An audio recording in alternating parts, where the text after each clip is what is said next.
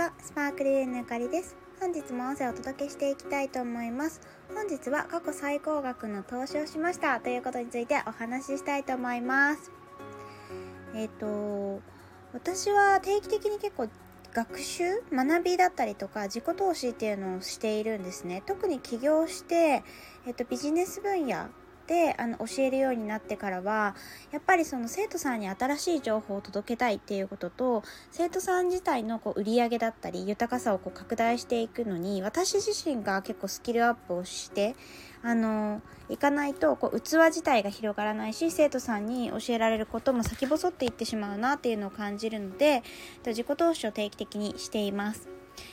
で去年の自己投資は、えっと、いくつかあのバラバラにやってで特にその去年はですね、えっと、自分への学びの投資っていうだけではなくてあのチーム化とか組織化するためにあの他の人にお願いする投資というよりはあの他の人にお金を使うっていうことを結構やったんですけれども今年はそれをさらに拡大させたいなということで自分自身もこういう組織づくりだったり仕組みづくりだったりっていうことを学べるようなところに投資をすることに決めました。でこの時にあのー、なんだろうなその大きい投資したよっていうことがこう今日はシェアしたいというよりはなんかやっぱあるあるの何て言うのかなお金に対しての罪悪感がまだ私にも残ってるなっていうふうに思ったのでそれをシェアしたいなと思っています。なんかよくこうお金のブロックとかいろいろ言われると思うんですけれどもあの最近その豊かさをねゆるく開花していくっていうかふわっと軽くでもあの、まあ、ロジカルにこう豊かになっていくっていうことを広めるにあたってその軽さどうやったら軽くなるのかなっていうのをすごい試行錯誤してるというか研究してるんですよね。でだからまあ気づいたことなんですけど今回この投資をする時にうんとなんだろうお金のブロックとか罪悪感がやっぱちょっとだけ私の中にも芽生えたっていうのがすごいあってたんですよね。でこのお金って意外とみんな普通に使ってるように見えてお金にまつわる罪悪感みたいなのってめちゃくちゃあるなって思っていて例えばなんですけど私の生徒さんで多いのは私の生徒さん結構真面目な方が多いんですよなのでなんか浪費家みたいな人ってほとんどいなくってあのお金を使う時にこれはちゃんと役に立つのかなとかあの実用的なものにお金を使うでも逆にその刹那的なものに使うことに罪悪感を感じるっていう人がすごい多いんですね。私自身もそうだったから生徒さんもそうなのかなって思うんだけどで例えばその刹那的なものの例で言うとえーと、それこそブランド品を買う時の喜びみたいなものはね残るんだけどとかあとはその旅行行く時のホテル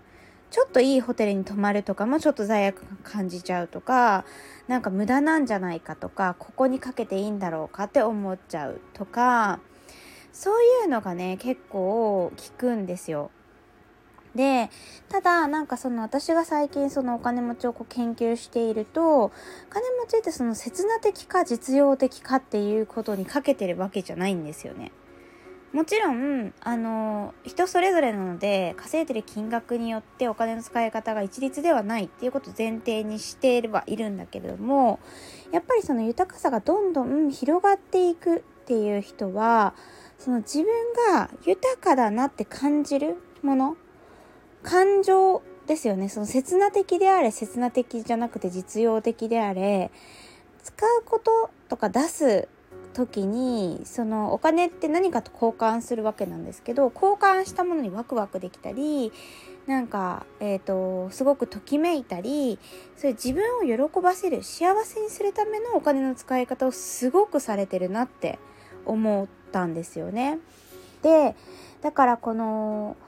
お金にまつわる罪悪感っていうものがあるとやっぱり軽さがついてこないから重たいわけですよねやっぱ罪悪感って重いじゃないですか雰囲気的にも。でなんか私今回その投資をする時に、まあ、自己投資先探してたんですよもともと。大体なんか定期的に来る私のサイクルみたいな感じでなんかこうエネルギーがこう高まるとやっぱ出したいってなるんですよね。なんかちょっと以前の音声でも言ったかもしれないんですけどそのエネルギーが停滞してくると出し先を求めるとで出したら入ってくるのがもう分かってるんですよね実感値として今までなんか何か出して無駄になったなってことないのでどちらかというとさらに大きい豊かさが巡ってくるということが分かっているのでなんか今回はどうしようかなっていうふうに出し先を探してたっていうのがまずベースとしてあったんですね。でまあいろいろ考えるタイミングとかそのやっぱ出したいって思った時に出せ出したいからあのそのタイミングで、えーと、いけそうなところというか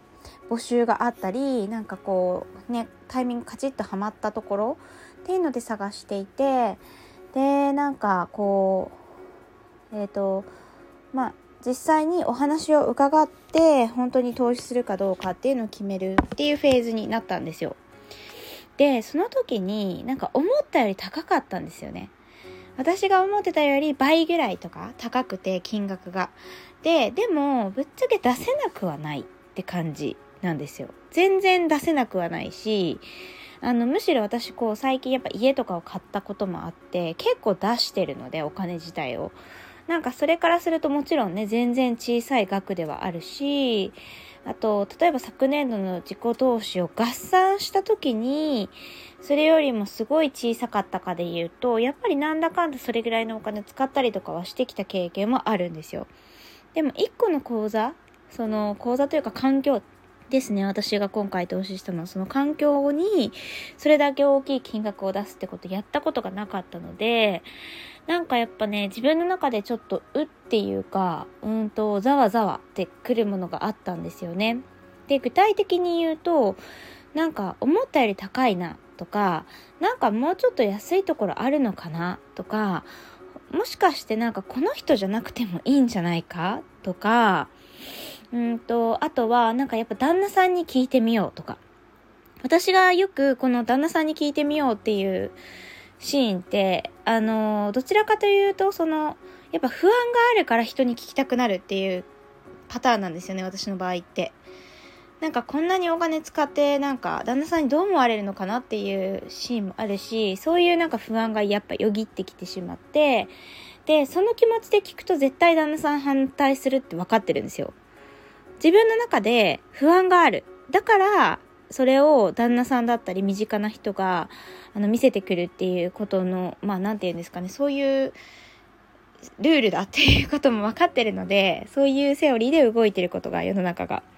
だからこれで結局相談したら反対されるだろうなとかも分かってたんだけどなんかやっぱ旦那さんに聞いてみようかな相談してみようかなとかダメって言われるんじゃないかなとか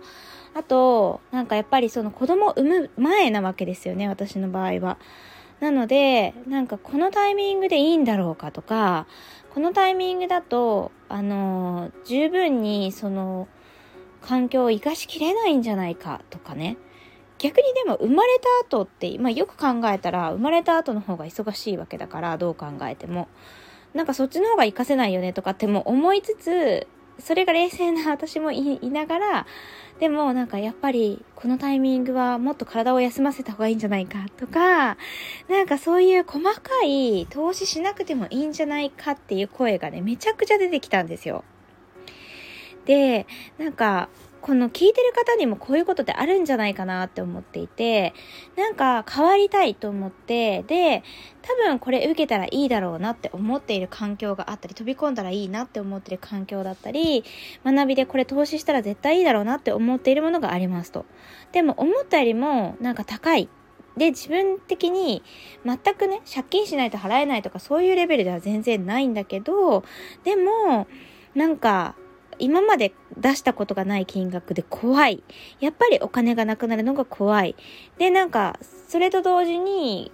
うんと、払わなくていい理由がブワーってね、出てくるんですよ。正当な理由なんですよ。しかもそれも。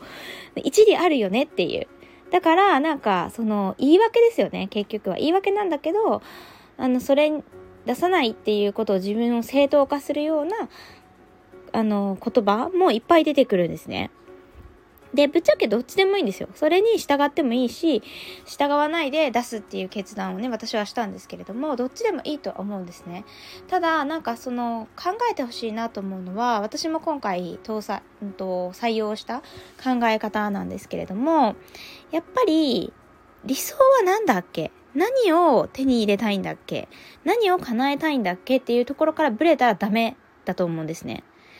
で、出さない方がいいよねっていう理由とかって基本的に今の自分の思考から出てきていて、やりたいって思ったのは本音。本音というか自分の理想とかインスピレーションから湧いてきてる。で、そこに後から思考がくっついて反対してくるっていう感じなんですよ。だから、なんか一度理想の自分になりきった時に、なんか理想の自分に相談してみたんですね。わかります？自分の中で二人自分を置いて、今の私と、なんか例えば10年後とか5年後とかに理想になってる自分を置いて、その理想の自分に聞いてみたんですよ。なんか今悩んでるんですよね、みたいなぶっちゃけこのお金出すかどうかって言ったら、え、出せばよくない？って言われたんですよ。これね、自分の中でちょっとやってみてほしくて、なんかすぐ断り返ってきましたね、私の場合は。で、出せばよくないって言われて、で、その後にもうすぐさま、えーって思ったんですよ。えー、出すのかーみたいな。で、結局また反対意見がブワーって出てきて、理想の自分になれる、なりきれたのってほんと一瞬なんですけど、でね、それを自分がこう消しに行くみたいな、そういう声がいっぱい出てきたんだけど、でも、なんかその、なりたいっていう自分を手放さないで、なりたい自分にまっすぐ向かうには、やっぱ理想の自分からのアドバイスを聞くべきだなっていうふうに思っている。ので、それを、あの、まあ、素直に従って実践することにしました。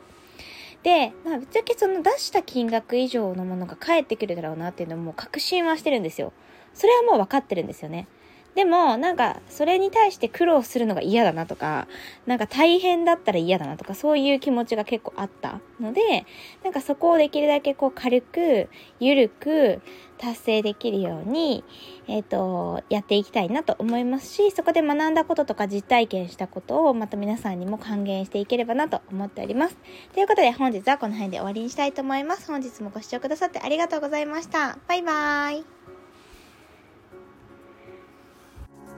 イ。